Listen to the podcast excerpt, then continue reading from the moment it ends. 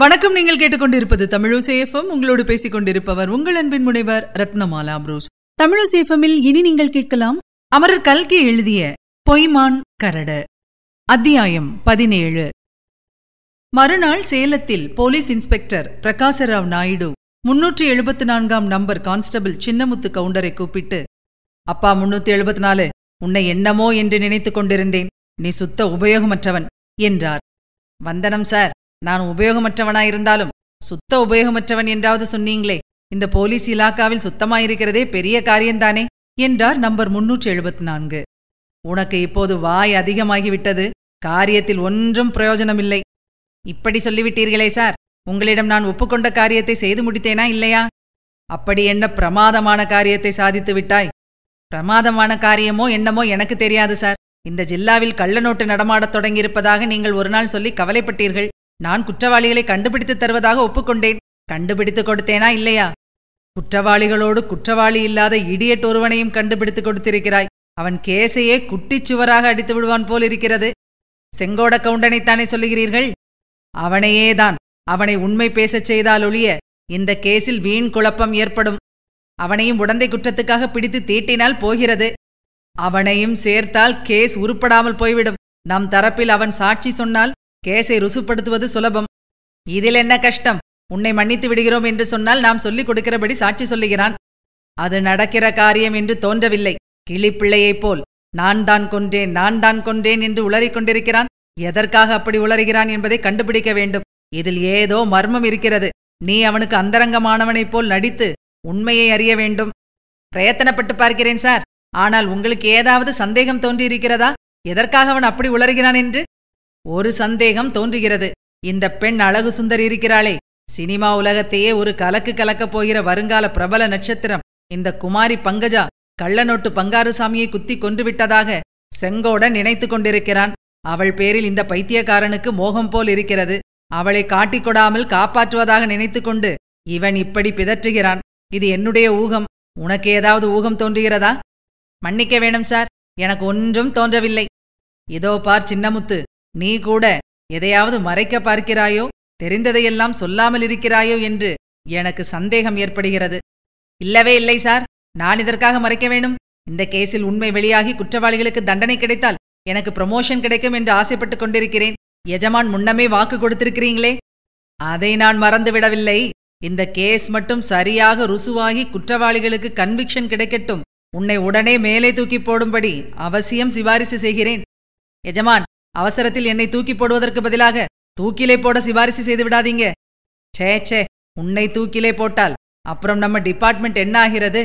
Constable Chinnamuthu counter இன்ஸ்பெக்டரின் அறையிலிருந்து வெளியில் சென்றபோது, "எல்லாம் இப்போது தேனொழுக பேசுவீங்க.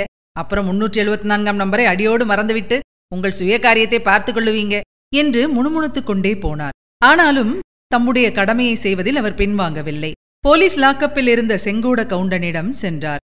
"தம்பி, இப்படியெல்லாம் அனாவசியமாக பொய்யும் புழுகும் சொல்லி அகப்பட்டு கொண்டாயே. உன்னை பார்த்தால் எனக்கு பரிதாபமாயிருக்கிறது" என்றார். செங்கோட கவுண்டன் மேலே உச்சி மூட்டை பார்த்து கொண்டு, "பொய்யும் புழுகும் சொல்லும் வழக்கம் எனக்கு கிடையாது" என்றான். "உண்மைதான். உனக்கு பொய் சொல்லி வழக்கமில்லை. ஆகையினால்தான் முன்னுக்கு பின் முரணாக உளறி அகப்பட்டுக் கொள்கிறாய். பொய் சொன்னாலும் பொருந்த சொல்ல வேண்டுமல்லவா?" செங்கோடன் போலீஸ்காரரின் முகத்தை கவலையுடன் பார்த்து, "அடியிலிருந்து ஒரே மாதிரிதானே சொல்லி வருகிறேன்" என்றான். "என்னத்தை சொல்லி வருகிறாய்? பங்காரசாமியை நான் தான் கொன்றேன் என்று உளறிக்கொண்டு வருகிறாய் இல்லையா?" "ஆமாம், அது நிஜம்தானே." "ஒரு கத்தியினால் குத்தி கொன்றேன் என்றும் பிடிவாதமாய் சொல்லி வருகிறாய் இல்லையா?" "ஆமாம், என் கையில் இருந்த கத்தியை கூட பார்த்தீங்களே." "உன் கையில் இருந்த கத்தியை என்னிடம் காட்டினாய். அதில் ரத்தம் தோய்ந்திருந்தது. உன் கையிலும் இரத்தக்கரை இருந்தது. இதெல்லாம் சரிதான். அந்த கத்தியினால் நீ பங்காரசாமியை குத்தி கொன்றதாக என்னிடம் சொன்னதையே இன்ஸ்பெக்டரிடம் சொன்னாயா?" "ஆமாம், அப்படித்தான் சொன்னேன். ஒரு எழுத்து கூட மாற்றி சொல்லவில்லை." "இனிமேலும் அப்படி சொல்லப் போகிறாயா?" "ஆமாம், மாற்றி சொல்லுகிற வழக்கம் என்னிடம் இல்லை. அந்த குலத்தில் நான் பிறக்கவில்லை." "குலம் கிடக்கட்டும் தம்பி, குலம். குலத்தினால் வரும் கேட்டை எவ்வளவோ நான் பார்த்தாகிவிட்டது. இதை கேள். பங்காரசாமியை நீ கத்தியால் குத்தி கொன்றதாக சொன்னாயல்லவா? இந்த ஊர் பெரிய டாக்டர் வந்து இன்றைக்கும் அவனை சோதனை செய்து பார்த்தார். பங்காரசாமியின் உடம்பில் கத்தி குத்து காயமே இல்லை என்று சொல்லிவிட்டார்." செங்கோட கவுண்டன் திரு திருவென்று விழித்தான். "அது எப்படி?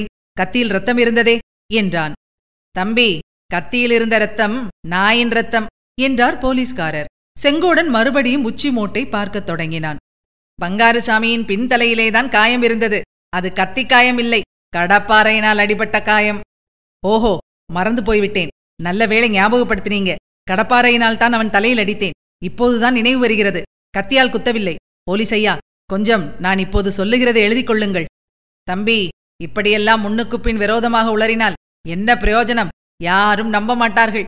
இன்ஸ்பெக்டர் சவுக்கு எடுத்துக்கொண்டு வந்து உன்னை செம்மையாய் தீட்டி விடுவார். முதுகுத்தோலை உரித்து விடுவார். விரல் நகங்களில் ஊசியை ஏற்றுவார். என்னிடம் உண்மையை சொல்லிவிடு, நான் உன்னை தப்பு வைக்கிறேன். பயப்படாதே. நான் மட்டும் தப்பி என்ன பிரயோஜனம் என்று செங்கோடன் கவலையுடன் கூறினான். இன்னும் யார் தப்ப வேண்டும் என்றார் போலீஸ்காரர். செங்கோடன் தான் தவறாக பேசிவிட்டதை உணர்ந்து வாயை இறுக மூடிக்கொண்டான். நீயும் தப்ப வேண்டும், செம்பவளவல்லியும் தப்ப வேண்டும், அவ்வளவுதானே என்றார் போலீஸ்காரர். செங்கோடன் மிக கோபமாக, செம்பாவின் பெயரை இதில் இழுக்க வேண்டாம். இழுத்தால் உமக்கும் பங்காரசாமியின் கதிதான். ஜாகிரதை என்றான். அப்பனே, என்னிடம் ஏன் மறைக்க பார்க்கிறாய்? கிணற்று மேட்டிலிருந்து நான் எல்லாவற்றையும் பார்த்து கொண்டிருந்தேன். சகல விவரமும் எனக்கு தெரியும். செம்பாவின் குற்றத்தை மறைப்பதற்காக நீ செய்த காரியங்கூட தெரியும். உன்னையும் அந்த கத்தியால் அங்கேயே கொல்லாமல் போனேனே என்றான் செங்கோடன். போனது போய்விட்டது. இனி நடக்க வேண்டியதை அல்லவா பார்க்க வேண்டும்.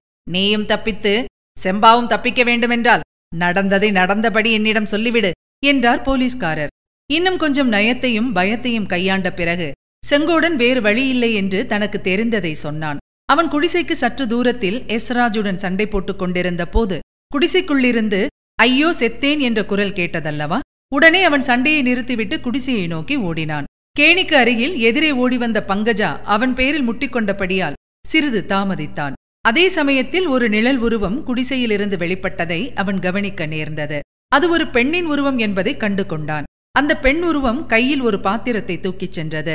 ஏற்கனவே செங்கோடன் மனத்தில் செம்பா அங்கு வந்திருக்க வேண்டும் என்ற எண்ணம் தோன்றியிருந்தது. இப்போது உறுதியாயிற்று. செம்பா தப்பிச் செல்வதற்கு அவகாசம் கொடுப்பதற்கென்றே சிறிது நேரம் பங்கஜாவுடனும் எஸ்ராஜுடனும் பேச்சு கொடுத்து கொண்டு நின்றான். பிறகு குடிசையை அணுகினான். அப்போது ஓர் உருவம் ஒரு கணம் தோன்றி மறைந்தது. இதனால் குழம்பிய மனத்துடன் குடிசை வாசலுக்குச் சென்று விளக்கை ஏற்றினான். குடிசையின் வாசற்படியில் இரத்தக்கரைக்கு பக்கத்தில் சிவப்பான ஒரு பொருள் கிடந்தது. அது செம்பா அணிந்திருந்த வளையல் என்பதை கண்டு கொண்டான். அவசரமாக எடுத்து மடியில் வைத்துக் கொண்டான். இப்போது அவனுடைய மனத்தில் நிச்சயம் ஏற்பட்டுவிட்டது. செம்பாதான் உள்ளே இருந்த ஆசாமியை குத்திக் கொன்றவள். தான் புதைத்து வைத்த பணம் பறிபோகாமல் இருப்பதற்காகவே இந்த கொலையை அவள் செய்துவிட்டாள். அவள் கையில் எடுத்துப் போவது அடுப்பின் அடியில் தான் புதைத்து வைத்திருந்த செப்பு குடம்தான். தனக்காக இப்படிப்பட்ட காரியம் செய்த பெண்ணை காட்டிக்கொடாமல் எப்படியாவது காப்பாற்ற வேண்டும் என்று உறுதி கொண்டான். குடிசைக்கு உள்ளே போய் பார்த்ததும் பங்காரசாமி கீழே கிடந்தது தெரிந்தது. அந்த பாவி இன்னும் செத்தப்பாடில்லை. தன்னை கொன்றவள் ஒரு பெண் என்பதாக முணுமுணுத்துக் கொண்டிருந்தான். ஆகவே செம்பாவின் வளையில் அவளை கொலை கேஸில் மாட்டிவிடக்கூடிய தடயமாகலாம். இன்னும் ஏதாவது அப்படிப்பட்ட தடயம் கீழே கிடக்கிறதா என்று சுற்றுமுற்றும் பார்த்தான். பங்காருவின் பக்கத்தில் கிடந்த இரத்தம் தோய்ந்த கத்தியை எடுத்துக்கொண்டான். தரையில் சிதறிக் கிடந்த பண நோட்டுகள் அவனுடைய மனத்தை குழப்பின. அதை பற்றியெல்லாம் தெரிந்து கொள்வதற்கு முன்னால் முதலில் தன் மடியிலிருந்த செம்பாவின் வளையலை கிணற்றுக்குள் போட வேண்டும் என்று தோன்றியது. உடனே வெளியே ஓடி வந்தான். எஸ்ராஜையும் பங்கஜாவையும் பயமுறுத்தி குடிசைக்கு வெளியிலேயே நிறுத்தி வைத்துவிட்டு கேணிக்கரைக்கு ஓடி வந்து வளையலை கேணியில் போட்டான். இரத்தம் தோய்ந்த கத்தியையும் கிணற்றில் போட்டுவிட வேண்டும் என்பது அவன் எண்ணம். அதற்குள்ளே போலீஸ்காரர் தோன்றிவிட்டார். செம்பவளவல்லியை காப்பாற்ற வேண்டும் என்ற ஆர்வத்தினால் நான் தான் கொன்றேன் என்று போலீஸ்காரரிடம் அவன் அலறினான். பிறகு போலீஸ் ஸ்டேஷனில் இன்ஸ்பெக்டரிடமும் அதே மாதிரி வாக்குமூலம் கொடுத்தான்.